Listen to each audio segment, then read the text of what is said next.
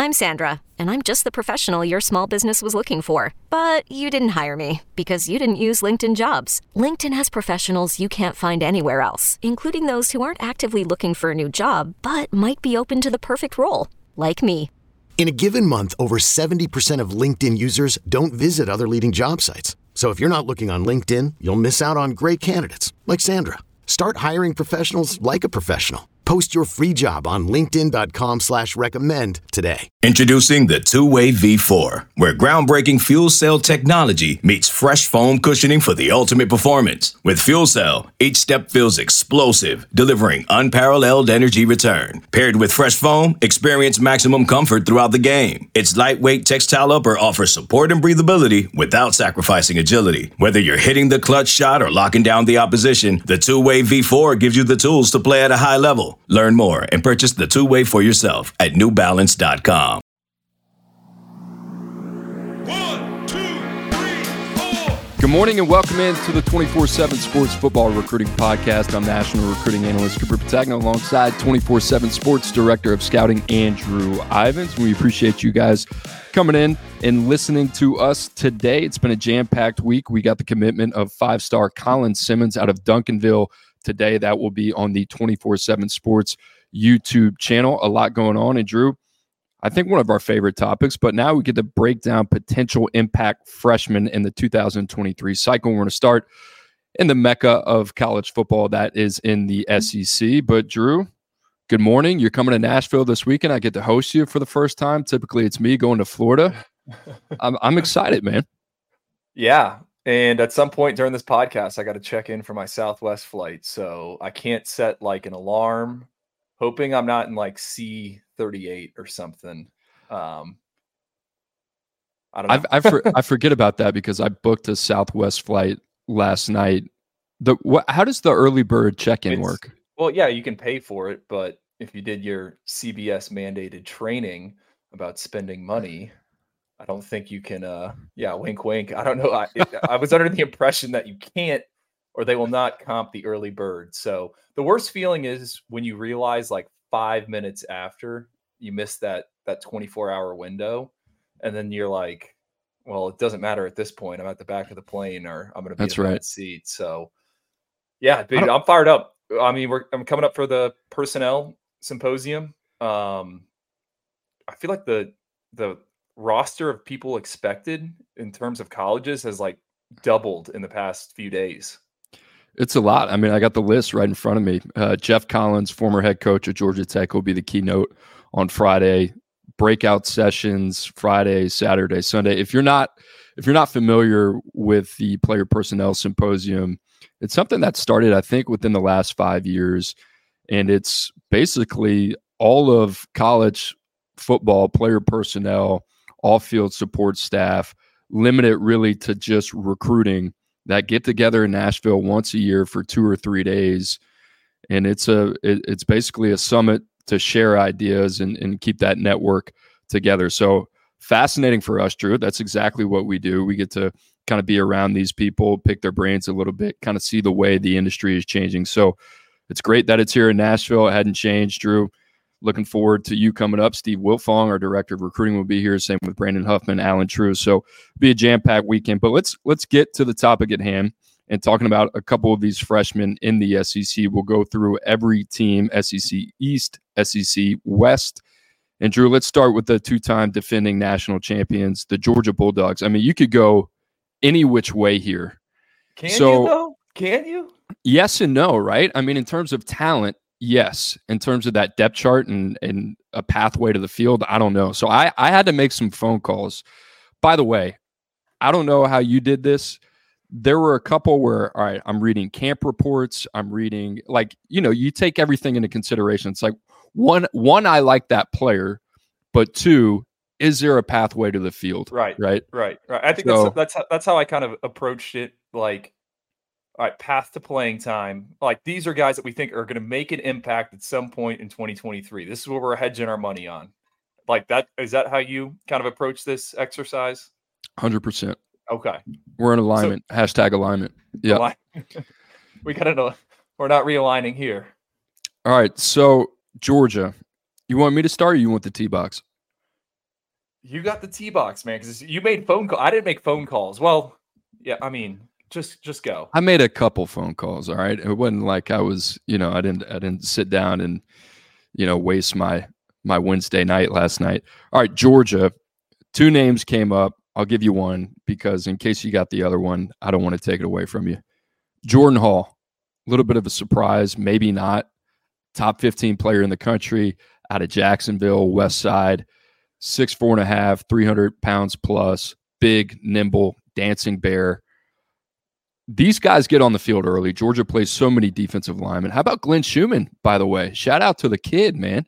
$1.9 million, one of the highest paid assistant coaches in the country, doubled his salary from last year to this year. Footballscoop.com came out with that report this morning. But Jordan Hall is a guy, Drew, the, the name to me, before I did a little bit of research, was like, how in the hell do you keep Raylen Wilson off the field?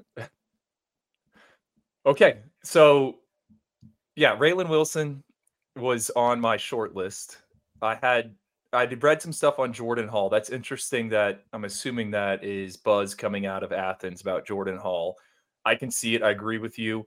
Um, and he had an impact at the All American Bowl. Remember, he was the guy that threw the wad of cash, and they had to like cut away from NBC during during that whole thing. Um, that was um, awesome.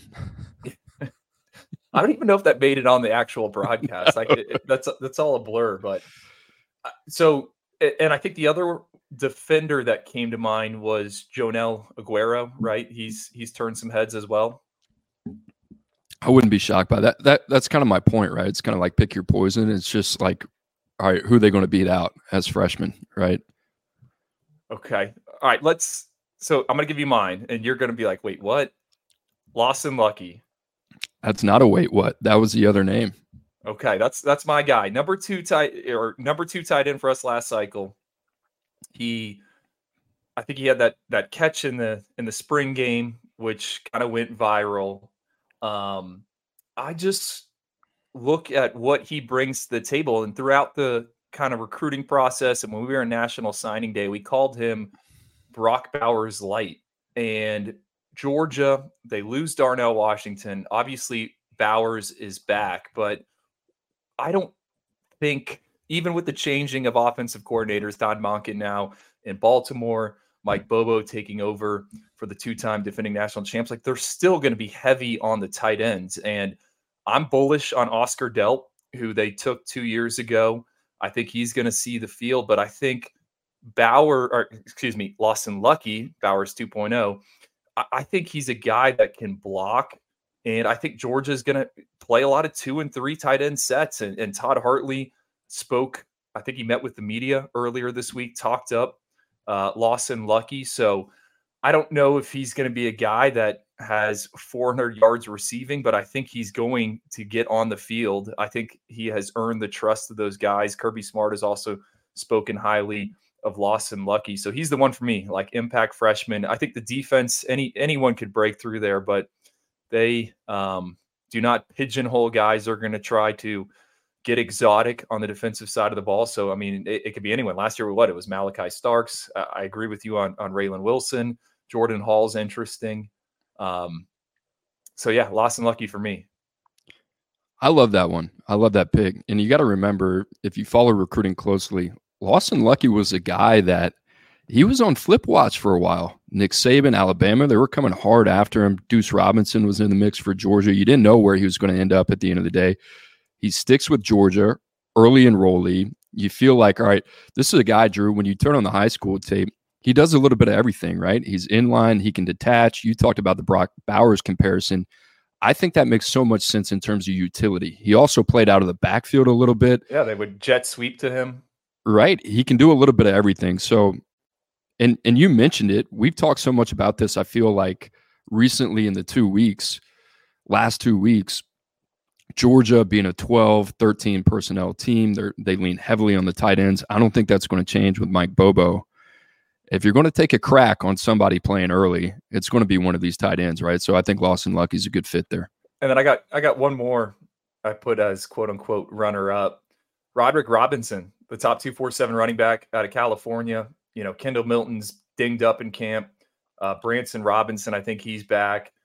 It's going to be a committee approach for the Bulldogs, but Robinson, 230 pounds. You know, I, maybe he's a guy that can get some situational burn. And I don't know if it wasn't for the injuries, I'd be bringing him up. But just reading what our guys at, at Dawgs 247 have put out there, I think Roderick Robinson is another name to kind of keep an eye on. I'll tell you what, eh, I, I picked it up this week, but Robbie Weinstein, who works our national desk, does a phenomenal job. It's like reading the newspaper Dude, for me is, every morning. It is, it is a must read.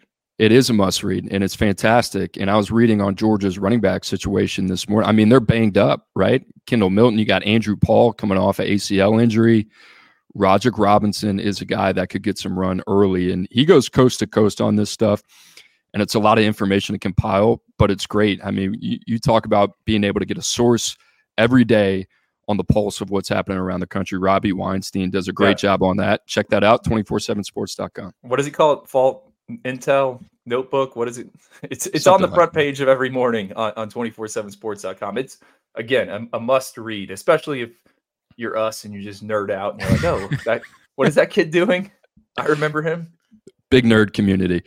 All right, Drew, Tennessee coming off the year that they had last year. A lot of people want to know. I, I love that this recruiting class for him. I think you could have gone a lot of different directions. This was one where, like, you know, I, I did a little bit of research and the guy getting a lot of buzz, the former Memphis commit, Arion Carter, linebacker, on off ball ability. The feedback on him right now is that he's in lockstep, right? He he's got he's got a little bit of a veteran moxie to him. I would not be surprised if he plays early that defense has to continue to improve, especially on the front seven. They need guys like this. This was a big win. They had to beat Alabama and Nick Saban for Arion Carter, right? So Arion Carter, a late riser in the top two, four, seven. Like I said, you go a lot of different ways. I could see Nathan Leacock being on the field early, right? Ethan Davis, who you like at the tight end position. They have so many different weapons. But Tennessee, I'm going to go defense here. Yeah, I had Arion Carter written down and we didn't compare notes before the podcast so there might be some some overlap. That's why i try to get a, a second name in there. Just on Arion Carter i think one of the tennessee coaches i, I don't remember which one it, it was said that they are they're literally force feeding him the defense. They they anticipate him to play um, and there's a pair of seniors i believe ahead of him on the depth chart. One of them is a six year senior from byu but what's interesting about Arion Carter and there were some other guys you know, as we work through this exercise, you know, he's someone that went through Orange Bowl practices, didn't play in an All Star game, you know, joined the team. I think that is so. I mean, people have been doing it, but if you want to play as a freshman, like, do that. It, it, it seems like you get a huge leg up. You get acclimated to the practice procedure. You're working with the strength coach way earlier. Um, so he did that, and then he was a standout in the spring. I believe he picked off like Joe Milton in his second practice. So yeah, I uh, lockstep with you on Arion Carter. I I, I agree. Um, he could be someone that's creating a bunch of noise. I think in the SEC as we get later into the season. The other one I wrote down, Ethan Davis, top two four seven tight end out of the Atlanta Metro. Uh, you follow my work, you know I'm a big fan of him. Had him on the freaks list. Basketball kid. Had a pair of nice gains in in in their orange and white game. I think one for 30, another for 15, but had to get shoulder surgery. Sounds like he's back though, uh, and there's a chance he could be in the rotation. And and they got some some veterans at the tight end position as well. Uh, but yeah, Arion Carter, Ethan Davis, those were the two I had written down. I get excited about Tennessee. Like Tennessee's a fun team to me. Like I, I enjoy the brand of football. I went to Baton Rouge last year. I watched Tennessee take it to LSU in person. They're a fun team to watch. Um, the the way they play the game, obviously that high octane offense, but just the pace of how they play the game and how they dictate it offensively. So Tennessee, Arion Carter, a little bit of defensive flavor there. Drew, South Carolina. I'll let you you start this one off. You know where I'm going here, right? Grayson Pup Howard. Yeah, he was working with the, the, the ones earlier this week, according to the guys at the Big Spur. Um, huge Grayson Pup Howard fan, linebacker out of the Jacksonville area, finished number nine for us, just like with Arion Carter. Went through bowl practices with the Gamecocks. What what bowl were they in? They, they were in the one in Jacksonville, in his hometown. What is that bowl game called now? I don't.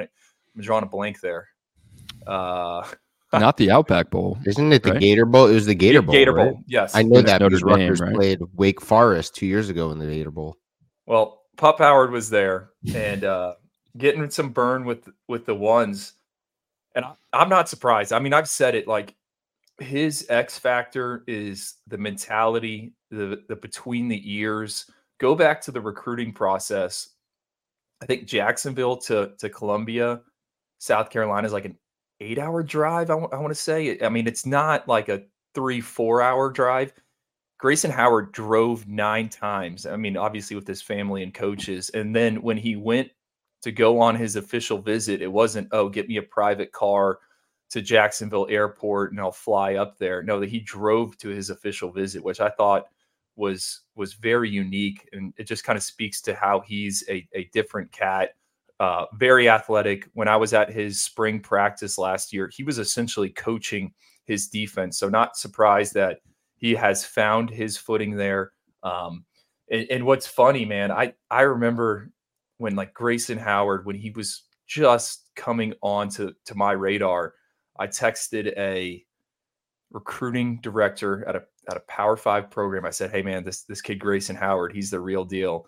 And I'll never forget that that individual wrote back, "Yeah, there's a lot of good players out there." Well, that school has struggled mightily at the linebacker position, so uh, just has me smiling to see that Grayson Howard is in is running with the ones. And, and I'll, I'll add this: I don't know if you saw this quote. Um, Shane Beamer said, "We're going to have to play true freshmen at every single position on our football team, and they're probably going to be, or a majority of them are going to be in the two deep." So when I looked kind of at the practice reports, it, it seems like South Carolina is very, very young. If you're Shane Beamer, to me, that's the right approach. I mean, you got a top 20 class you're excited about. Last signing day, it seemed like they were kind of like the bell of the ball, right? Who was the biggest surprise? They get Nicholas Harbor done. I'll talk about him here in a second. The name that I had was Grayson Pup Howard. It was the same for every for every reason you just said. The intangibles off the chart. Not a surprise that he's already getting some run with the ones. But I do want to bring up. I mean, the report that came out earlier is that Nicholas Harbor is swimming right now. Andrew, I think you and I attend Nicholas Harbor's recruitment. We love the physical clay and upside of Nicholas Harbor in terms of his ability to get his feet under him. That's going to be a little bit of a process, right? Adjusting to the physicality and the speed of the SEC, which is not the same that he was used to seeing at Archbishop Carroll in Washington, D.C., where he was the best athlete and best player on the field. I mean, he had 17 sacks as a junior. He had no idea what he was doing, right? So, Well, that that's what I was going to bring up on Harbor. I mean, wasn't the debate where's his his better where's where's the ceiling higher on on on defense or on offense? what we haven't talked about either is we had the offense defense debate, and it was okay if he's in a in a three four, he's going to be a stand up outside linebacker. If he's in a four three, he's going to play with his hand in the ground. Offensively, the only discussion was tight end. Yeah, He's playing receiver right now for South Carolina. So, it, listen, you don't know if that natural maturation is going to happen. I tend to think that has more to do with his body weight and being able to keep it down for track and field. Yeah. it- you can't play him at 250, 260 pounds and ask him to play inline tight end. I mean, if this guy is serious about his track and field career, Well, he he's going to have to play in the perimeter.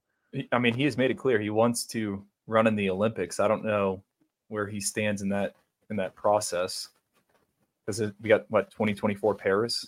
Like, I haven't I haven't heard anything on that front. I'll, I'll say this about Nicholas Harbor, right?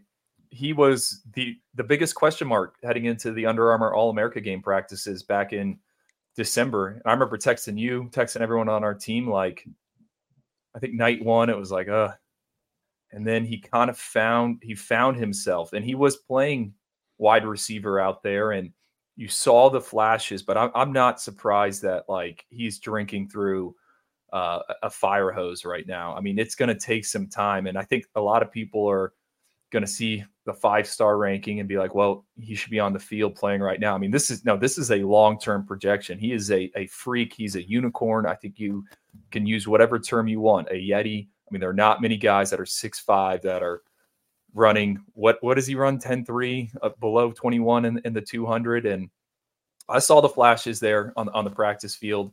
Um, he's just going to need to fine tune the technique to consistently find separation against against SEC level defensive backs. Like that's not an easy thing to do if you haven't been doing it your whole life. We talked about Jelani Watkins, who committed to LSU recently. Sub 10 3, around there, right? Um, a little bit smaller, I think closer to five nine. And we talked about Jelani Watkins, the football player who just happens to run a 10-3 and he's a he's an elite track and field athlete. Nicholas Harbor is more of a track and field athlete right now than he is a football player. Yeah. But but there is a football player in there, right? That that part just needs to be developed. So I'm with you, Drew. It's going to be a little bit more of a slow burn. I think Nicholas Harbor, year one, Columbia, we got to temper expectations, but doesn't mean you should be down on him at all. He'll figure it out. All right, Drew, Kentucky. I got to admit, flying a little bit blind here, right? Um, I kind of leaned back on my on my region here, and I went with Avery Stewart, guy who played a little bit of corner, a little bit of safety, coming out of Alabama Christian in Montgomery. I saw him live twice. Pathway to the field, I'm not sure, but like one, I love his length and I love his bounce. You know, and this is a guy that I think can play multiple positions in the secondary. And if it's not an instant impact defensively, I think he can get on the field early, special teams wise. He just feels like a Kentucky defensive take in terms of, all right, can play multiple spots on the back end, is athletic, can run, good football player. Like when I peek and glance at UK's like two deep, I see a ton of that. Like at in the middle of the defense, out on the perimeter and whether those guys come via the transfer portal or whether they come through high school recruiting, like I think Kentucky doesn't get enough credit for just being like uber athletic when it comes to the second and third levels. I don't I don't know if you agree with that. So I do like that that Avery Stewart pick. I think they're one of the most underappreciated talent evaluating programs in the country. I think they do a tremendous job to be where they are in the SEC every year. You know, win nine, ten games, be in that ballpark. I mean, Mark Stoops has done a tremendous job, and what they did. I mean, they're different geographically. Vince Morrow, the connections that he has in Ohio, they kind of tap in more into the into the Big Ten footprint than they do the SEC. Well, that's what I was going to say. It's kind of like a weird spot to, re- to, recruit from. Like I think For you sure. need to you need to dip your pen in all different corners of of the country, and they do a good job doing that. I mean, the Avery Stewart you just mentioned from Alabama. You know, they're down in Florida, Georgia, and then like you said, Big Ten country. The guy I I highlighted, Anthony Brown, wide receiver. I think he finished as an 89 for us, so high three star grade, number 67 wide receiver. Um, Kentucky returns a, a, some talent at the receiver position, but Anthony Brown, just reading through practice reports, uh, he apparently looked excellent in an open practice this past Saturday. I think the fans were and, and media were allowed to watch the whole thing. Um, and Vince Marrow, Morrow, excuse me, who was the primary on Anthony Brown, has has called him another Wan'Dale Robinson in, in terms of what they think he could be for the Wildcats there in Lexington. And um, I, you know, you kind of go back and, and and watch the film. You're like, okay, I, I can I can definitely see that. And you know, what's inter- interesting about Anthony Brown, I didn't even know this. Nephew of John Legend. I was like, whoa, okay. Um, Where do you find this stuff? it was in every story about him. They said, I mean, it's a pretty, it's a pretty nice nugget where I was like, oh, I, di- I didn't know that. Um, and, and, then just looking at Kentucky uh, with the offensive coordinator Liam Coen there, uh, Devin Leary is now running.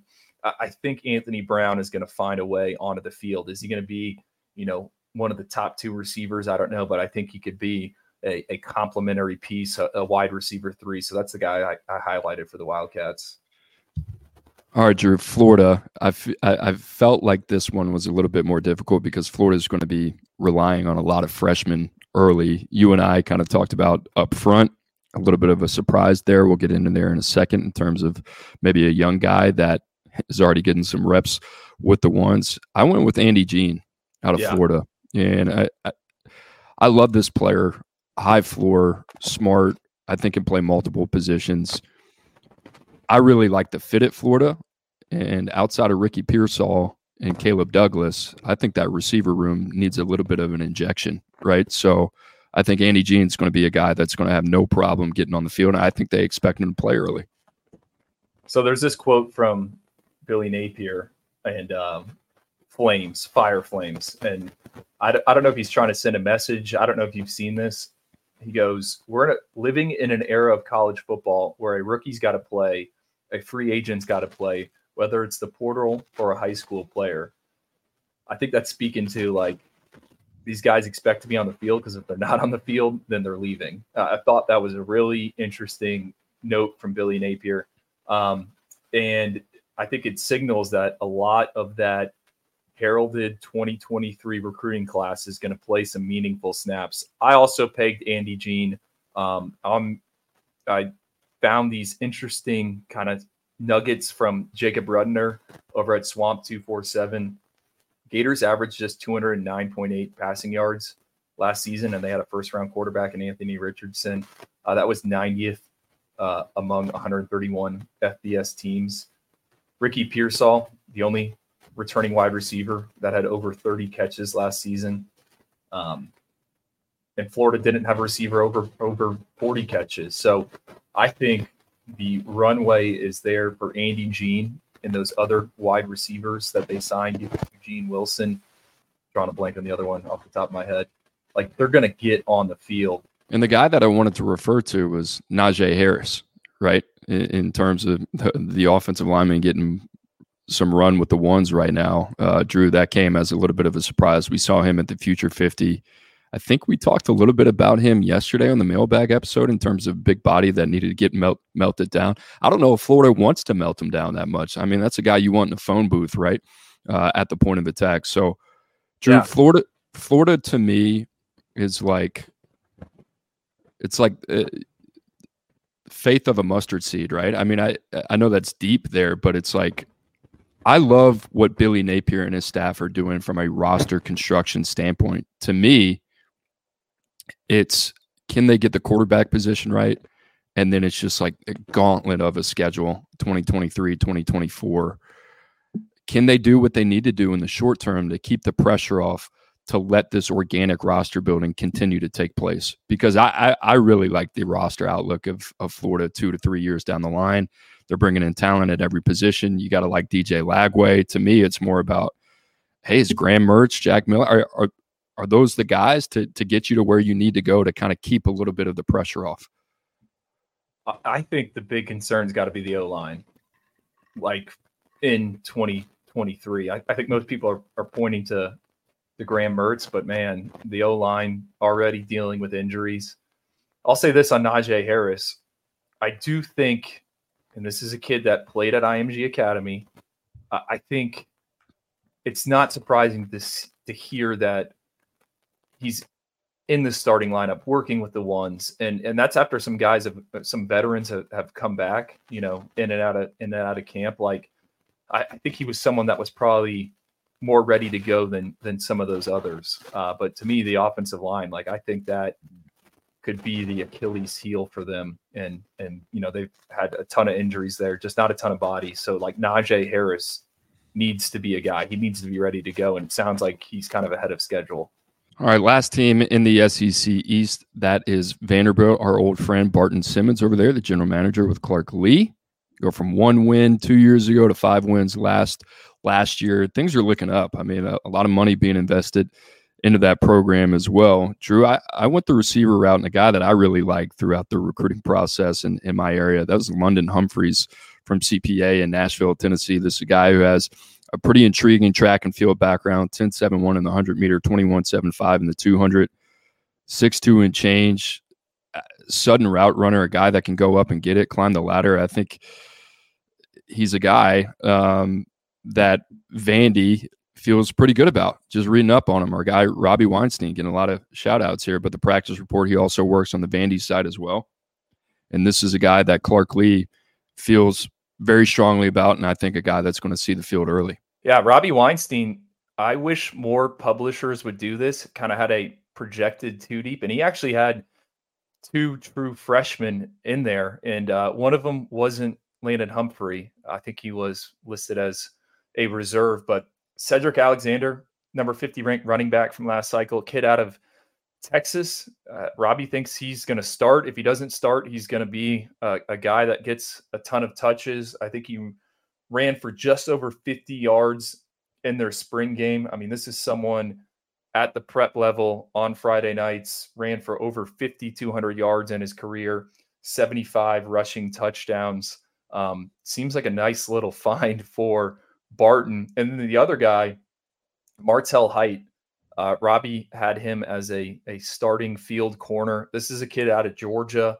Um, he was the all region player of the year, did a little bit of everything three interceptions on defense, 10 uh, receiving touchdowns on offense, also averaged 19 yards a punt return. And he was a six-six high jumper. Um, and Vanderbilt flipped him from Louisville. So I think we saw this last season with Vandy a youth movement, and I think it's going to continue here in 2023. Like they are, they are hitting.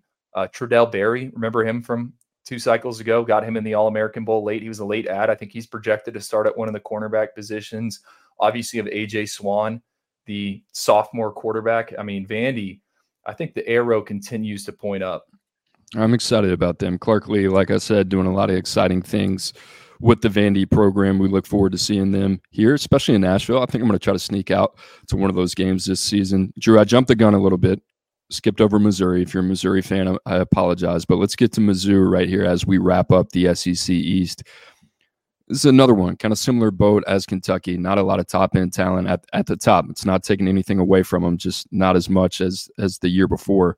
I went Joshua Manning, and that might see be like the low hanging fruit, but this was a guy that Gabe Brooks – national recruiting analyst, a guy that we work with really closely on the scouting side. Really likes 390 pounds, got a basketball background, also three sport athlete in track and field. You talk about a guy that can it, it, very explosive leaping ability. 24 plus feet in the long jump, 48 plus feet in the triple jump, 11 1 5, can run a little bit. I just think those guys, they're hard to keep off the field. And I actually think Missouri, one of their strengths is their receiver position. But I, I, I like the idea of Joshua Manning. I, I, know Eli Drinkwitz is a guy heavily involved in the offense. It's a guy you might want to get some touches early. I like Joshua Manning. Yeah, I, I considered him. Uh, I had Brett Norfleet, number 19 tight end for us last cycle. Uh, Missouri's returning three tight ends combined for 10 catches last season. Norfleet, guy I've never seen in person, but he's listed everywhere at six seven. So even if he's over six foot five, he's he's a big frame guy. To me, when you just kind of look at the commit list, like he makes the most sense given the needs. Now, Missouri crushed it in the transfer portal. We had Blake Baker on the podcast, Missouri's current DC, a while ago, and he talked about some more of those transfers, guys he anticipates to help him, you know, continue to field one of the top defenses in the SEC. So uh, I, did want to bring this up on Missouri, Cooper. Um, a few big time crystal ball forecasts going in for Missouri. It seems like they're right in the thick of things with uh, Williams Nwaneri, the five star pass rusher, and then Ryan Wingo, the five star wide receiver.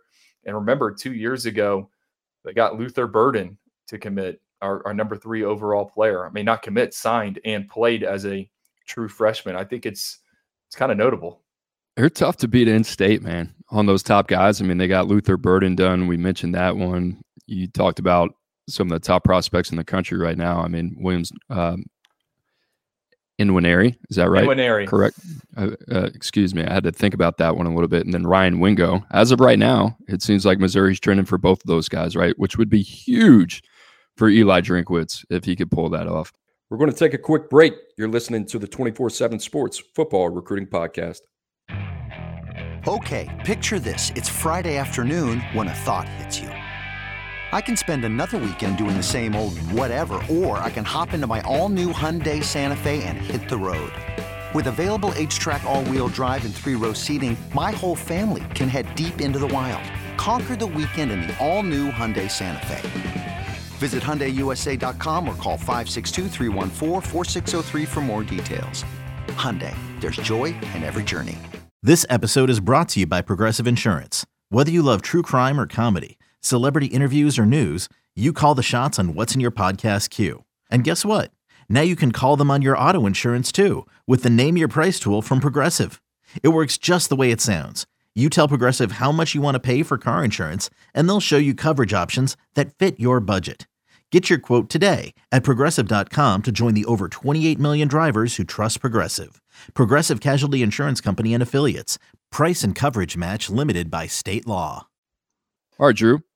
41 minutes on the SEC East. That means the SEC West is going to be a little bit accelerated. Guys, as always, make sure to subscribe to the show, leave a five star rating there as well. If we earned it, if not, you know, that's Uh, you you have the right to you know it's the same rankings as we get to do right? The five star show four star show three star show you get to you get to rate us right? So make sure to leave a review on there as well if you have a question for the mailbag episode next wednesday.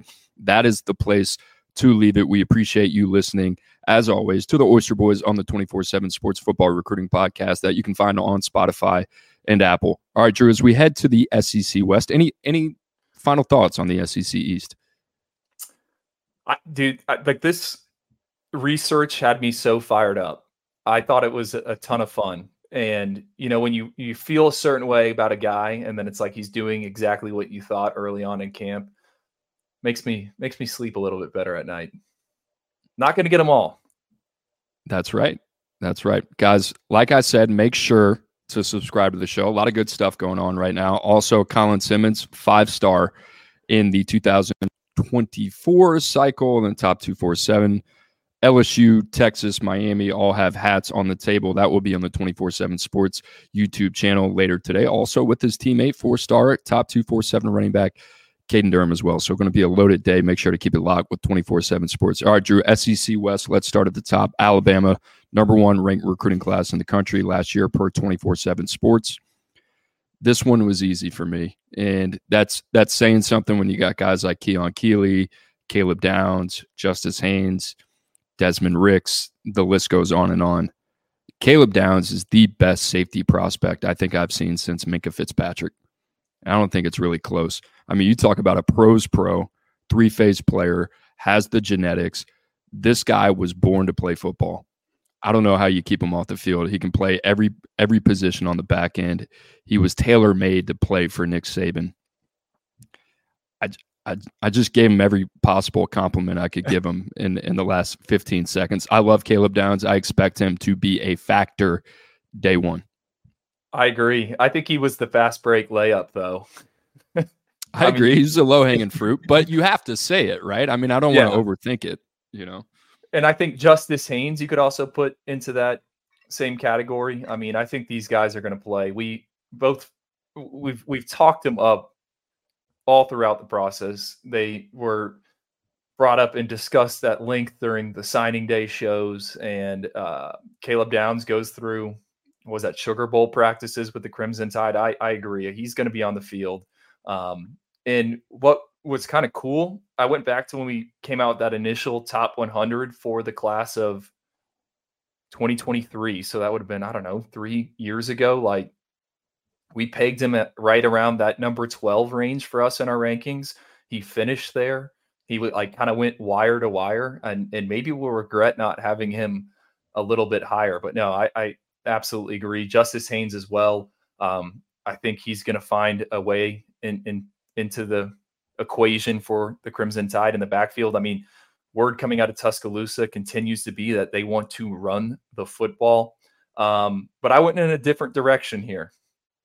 Kadyn Proctor, number one ranked offensive tackle, in a battle right now with Elijah Pritchett, former five star from the 22 cycle, for that left tackle starting spot. And uh, I, I believe they've been splitting reps, just reading the guys at Bama 247.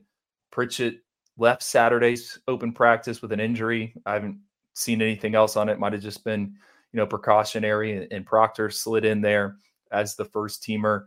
Um, I think this guy is pretty dang good. Obviously, we had him as our number one tackle.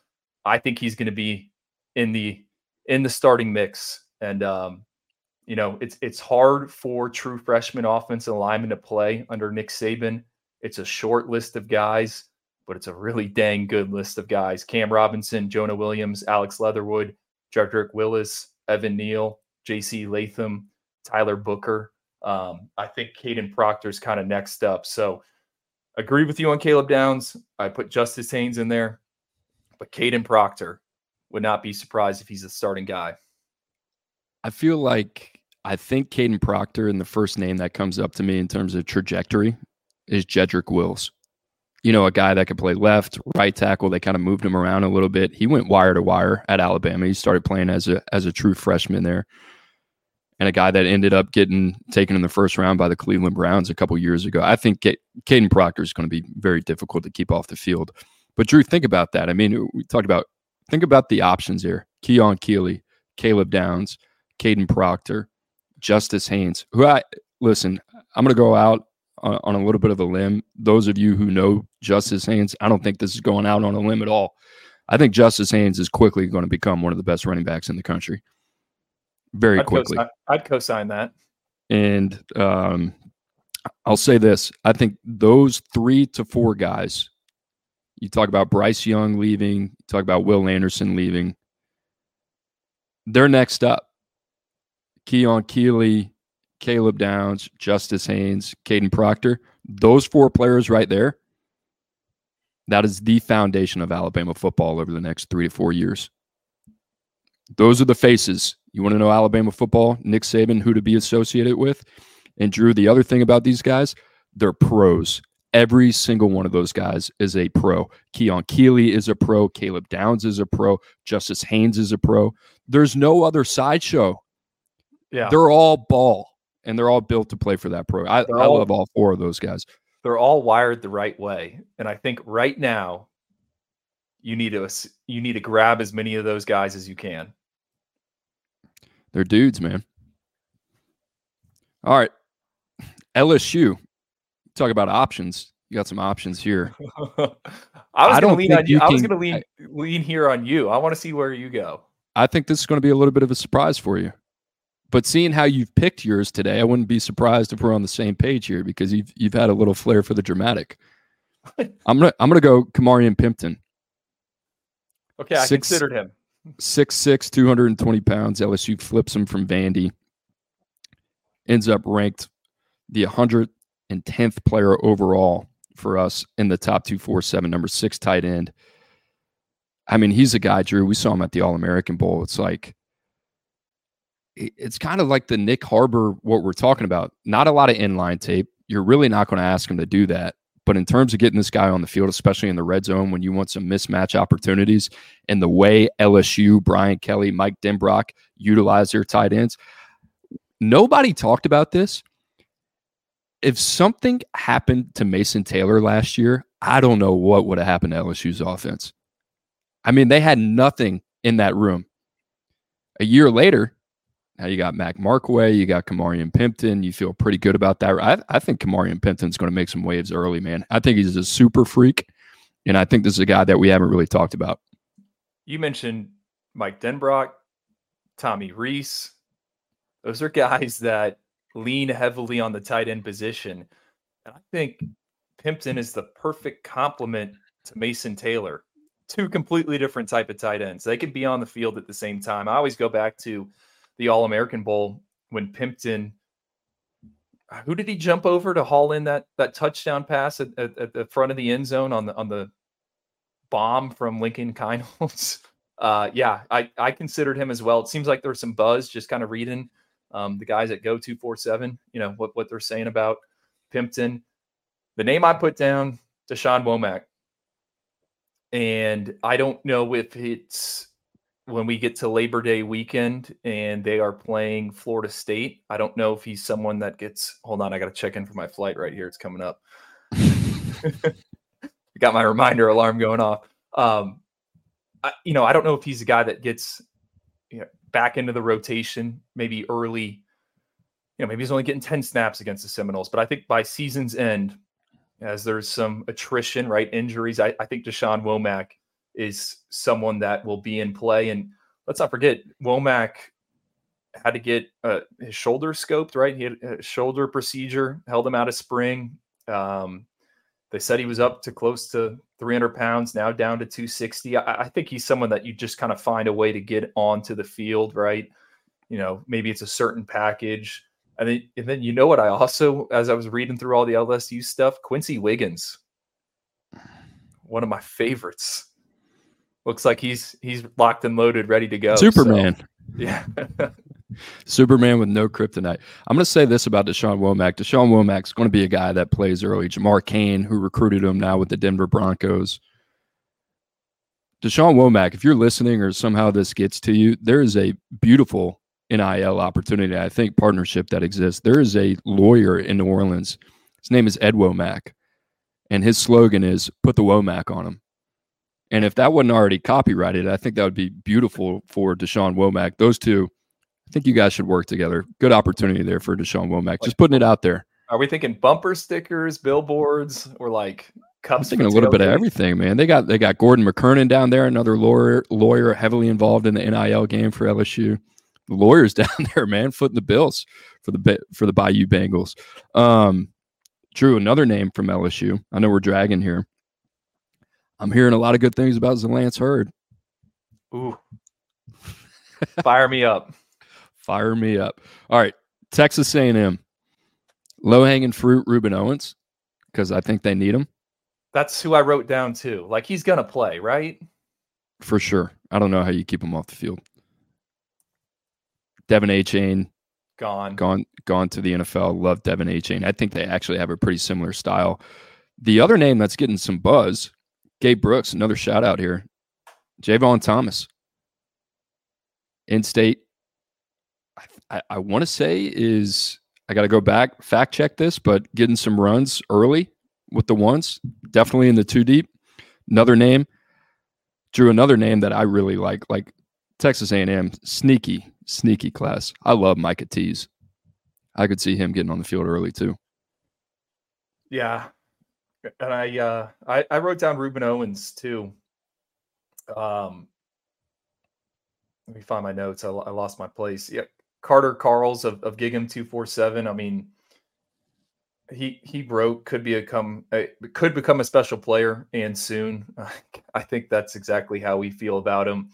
I guess he had a 30 yard touchdown run at a practice where he juked multiple players, and I thought this nugget was the most interesting thing on Rueben Owens surprising or or has impressed as a pass catcher and like routes on air and seven on seven. Having seen Rueben Owens play seven on seven, I mean, I always said that. Like I he was like a wide receiver in a running back body on the seven on seven circuit. I'll never forget him being down at at Battle Miami. And Texas A&M has some talented running backs already there. Amari Daniels, Le'Veon Moss. I, I just think Owens is going to wedge his way um, into the mix and, and get some meaningful touches. But no, you're right. Sneaky good class. I forgot about our guy, Tyler White, the punter, our first four star punter.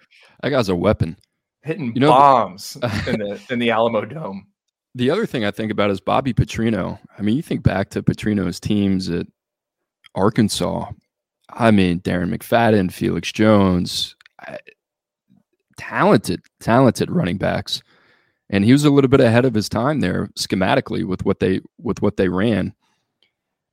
Conner Weigman's a lot better runner and a lot better athlete than I think people give him credit for too. So I, would be interested to see if they try to get him going on the ground a little bit this year. And I think him and Rueben Owens can definitely play off each other. I mean, the other one, Drew Le'Veon Moss, we haven't even talked about him the year before coming out of Louisiana, but I mean that's another guy in A and M's backfield that should provide a nice little punch for him sneaky good game.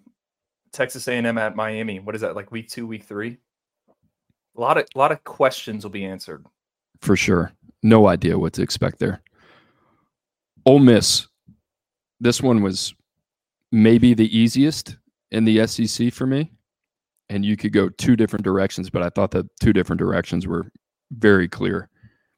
Suntarine Perkins who I just want to say on the show right now, like if, if, you don't know the name Suntarine Perkins, if there's one player that could potentially have a Harold Perkins impact, it's Suntarine Perkins. I love him. I think we we're going to look back and say, how, how did we, how did we not have that guy higher? It's early, right? I'm not even saying that, but you think about everything he can do. I mean, he can play on, off ball. He was a three phase guy at Raleigh. I mean, he did everything. The stat line in the state championship game, I have never seen anything like that. Dominant player. Well, you got to read the stat line from the game 32 carries for 337 yards, four touchdowns, four two point conversions. On defense, six tackles and an interception. The tape from that game is legendary stuff.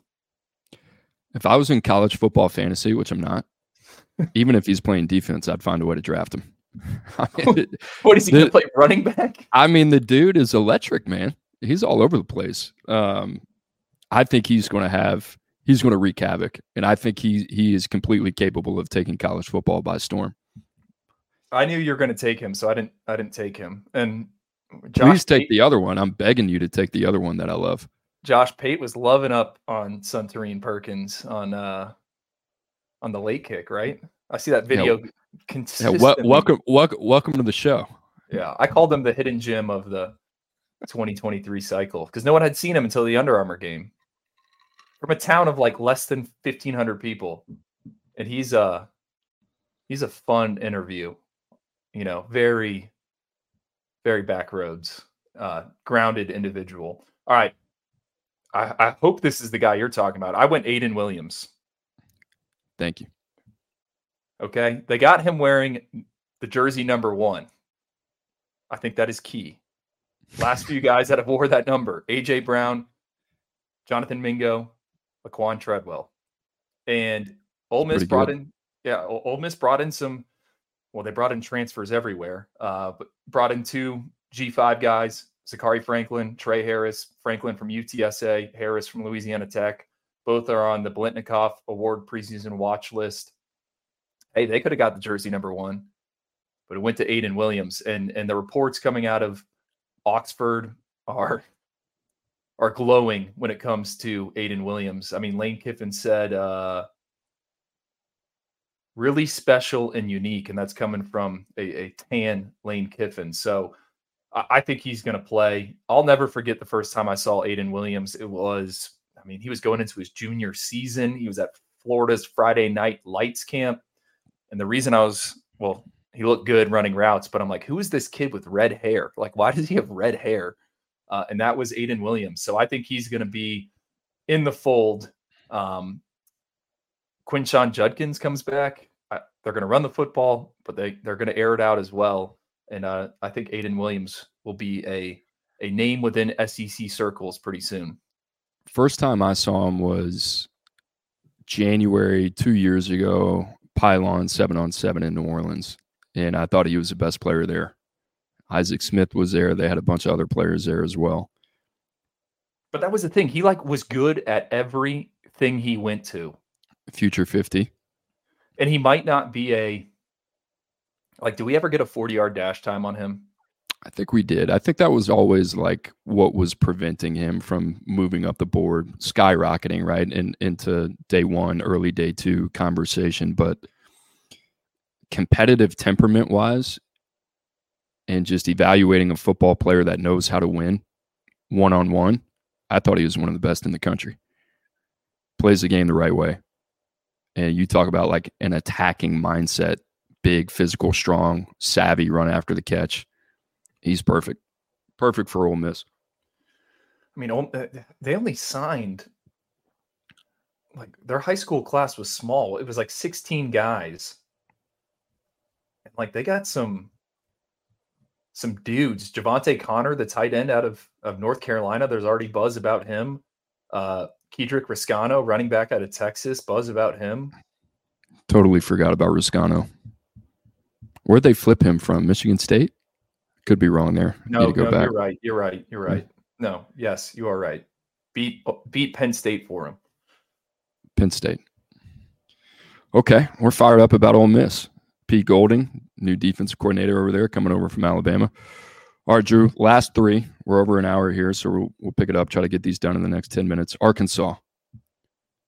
I feel like you and I are going to be the same page here. yeah, Luke it's has, an easy Yeah, it's an easy one. All right, give me your reasoning. I'll give you my reasoning. I think this guy is an embodiment of what Arkansas wants to do offensively. Dan Enos, I, you know, we talked a lot about Lawson Luckie earlier in the show. This is a guy that I think, from a position versatile stand, standpoint, H back can do a little bit of everything. You can line him up in the backfield. You can put him in line. He can also detach. Love his ability as a pass catcher, and he's got a maturity about his game that translates immediately to the next level. High usage. Ditto on all that. Trey Biddy at, at Hog Sports does an excellent job covering the Razorbacks. He spoke with the strength coach, noted that Hasz has gone from 221 pounds to 241 pounds. And to me, that is important because when I saw Luke Hasz at the Under Armour All America game, first time sizing him up, I'm like, man, like this guy isn't that he isn't that big. And then you watched him practice, soft hands, can run all those different routes out of the backfield. Um, surprising a little bit that he's in, you know, in the starting lineup conversation, but Arkansas has a need there. And then what you kind of said, he he embodies what like he's a guy that wants to block. Um, so I think that's a great pick. And they brought in the the North Texas transfer, the tight end Gums. I, I think Hasz will be out there because you said it. Dan Enos coming over from Maryland. I remember when Dan Enos was at Miami. Like the tight ends are key to that offense. What he wants to do. Like there are going to be a lot of them on the field. So excellent pick, Luke Hasz. I couldn't really find anyone else, but I know I kind of struggled a little bit. The other one was TJ Metcalf, who I just love. Um, I think that's like, going to be a guy that plays early as well. He had like a pick and a scrimmage, I think, or practice. I, I yeah, did see that. Football instincts just kind of jump off the tape with him.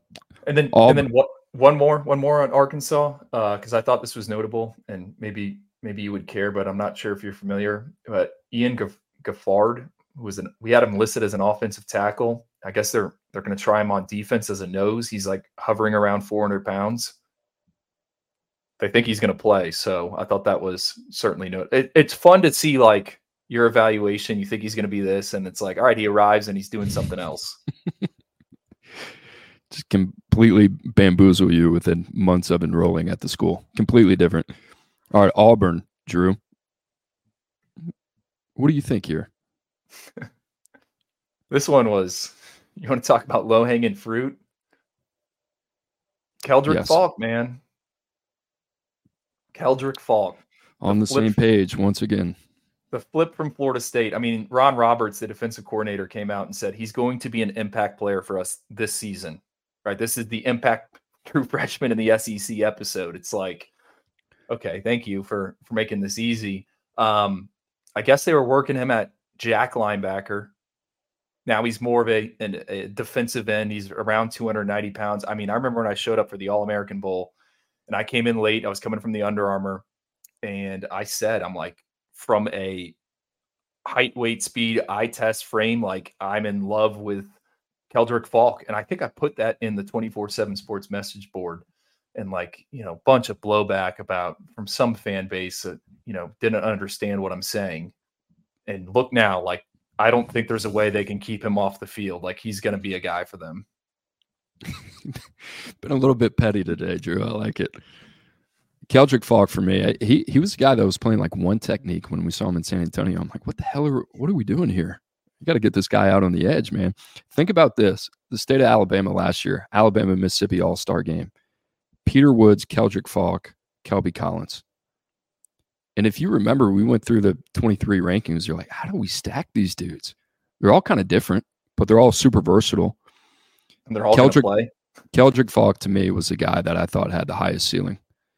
You know, and I, I love Keldrick Faulk. I think Auburn, it's a it's a beautiful blend of this guy needs to play early, but they also need him to play early. It's a need, right? They they they need to improve in terms of their pass rush Keldrick Faulk, is he going to be ready to go? Physically, yes, I think he is. There's going to be a little bit of nuance in his development, but he's going to be a freak. I mean, I, I could see potential All American in his future. I would agree. Who does who uh, isn't Auburn's opening schedule kind of uh set up well for a guy that is trying to get on the field? Yeah, UMass at Cal, Stanford, week four at Texas A&M. Did you say Samford? Yeah, Samford. Okay, I was about to say they're about to play Cal, Stanford back to back. No. Be a crazy non-conference here. All right, last one here, Mississippi State. I think the chances of you and I being on the same page here are about ninety percent. Well, I'm gonna go- toss. Go go. Creed Whitmore, My guy. love this dude. This was big for Mississippi State, man. This dude is a football player, three phase guy. We really struggled. Like, what is he going to be? We didn't know whether he's going to be receiver, whether he's going to be safety. And then at the end of the day, you have that conversation, and then it's like, it doesn't matter. Just get him on your football team. This is the type of dude you want on your team. I think this guy is ready made. He's ready to go. He's going to play day one. He's going to be a factor. I think he's going to be a name that people are going to get familiar with very, very quickly. Paul Jones of Gene's page wrote on his message board, Whitmore just plays with an edge. And I'm like, yes, that is the perfect way to put it. Uh, and for those not familiar, Creed Whitmore, longtime Florida commit from Gainesville, high school quarterback, was named Florida's Mr. Football, passed for over 2,500 yards, ran for over 1,200 yards, had one of the most, you want to talk about stat lines? You mentioned with Suntarine Perkins, Creed Whitmore in a playoff game, three passing touchdowns, two rushing touchdowns, three interceptions on defense, two pass breakups, and a tackle for loss. Um, yeah, he just get him on the field. Seems like he's repping in at at wide receiver. I think he could be an ace on special teams. So we are definitely on the same page there. And the and the other name, you brought him up a little bit ago, Isaac Smith, the safety. Um, did they flip him late or would they just land him late? No, I think LSU was the lean throughout the process, but they ended up winning that one. It was, I, I believe, Mississippi State, Ole Miss, LSU were all involved. Mississippi State gets it done. Yeah, those two seem to be the the steals of the class, and it's not surprising that they're already working their way into the starting lineup. Drew, I know we're focused on like what we do here at 24 7 Sports. That's the way it should be. Everybody else has their process, and we respect that to, to other services in the industry. We were a big outlier on Creed Whitmore, and we'll see, right? I mean, it's not, but we were the only service to have Creed Whitmore in the top 150. And I don't think anybody else was relatively close, but I, to me, he was like, he was a checkbox type of player everything about him, right? Dual mm-hmm. sport athlete, guy that ran well, played quarterback, played receiver, was in the return game, played defense. And it's like, all right, if you're trying to find some vulnerability in his game, what is it?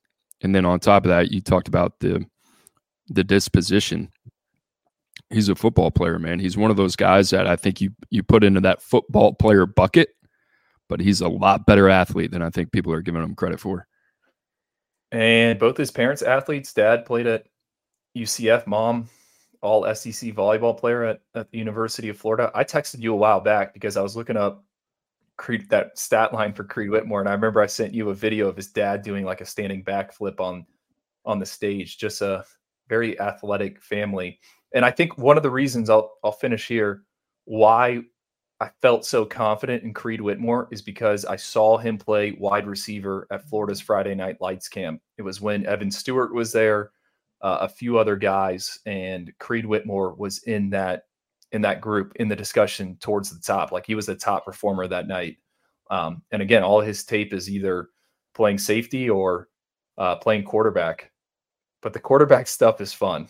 like in the playoffs, running away from uh, Demond Wilson. So yeah, feeling good about that ranking.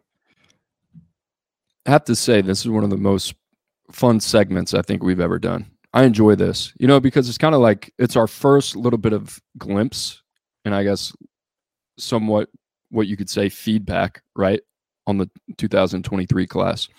And a lot of these names are familiar to us, especially in the SEC, who own who just owns the the top 247 and the majority share there. But it's good to see. All right, which guys are going to play early? What's it looking like right now? And then obviously the season. right around the corner. Drew, final thoughts before we get out of here. I can't believe we were thinking about doing two conferences in this episode. I know. Glad we just did one. No, it, it fun. It, exactly what you said. It's and this is all, you know, preseason buzz, training camp buzz. Um, but we'll see how it plays out. You know, big weekend got, ahead of us. Yeah, I got I got B fifty or sorry B fifteen on my flight. So good, good there. Good. Last time we talked about Southwest on this show, I don't think it was positive. So a little a little bit of a little bit of love for Southwest. B fifteen is that what you said? Yeah, B fifteen. That's like an aisle seat, I think. It's a good row, Coach. I'm excited are you, for you. It's are you gonna a good flight. Me, are you going to pick me up from the airport or or what? What time do you What time do you get in? Right after lunch. I don't think so. All right, we'll, we'll talk after this. All right, guys, for Andrew Ivins, I'm Cooper Petagna, producer Lance Glenn as well. We appreciate your help. Guys, we will see you next week. Like I said, big commitments on the 24 7 Sports YouTube channel today. Make sure you tune into those. Colin Simmons, a big one. Also, the who, who am I forget? Uh, Caleb um, Durham, running back. I'm sorry. Apologies. All right, guys. Caden Durham. Big day. Big day at 24 7 Sports. All right, guys. Appreciate you listening. We'll see you next week.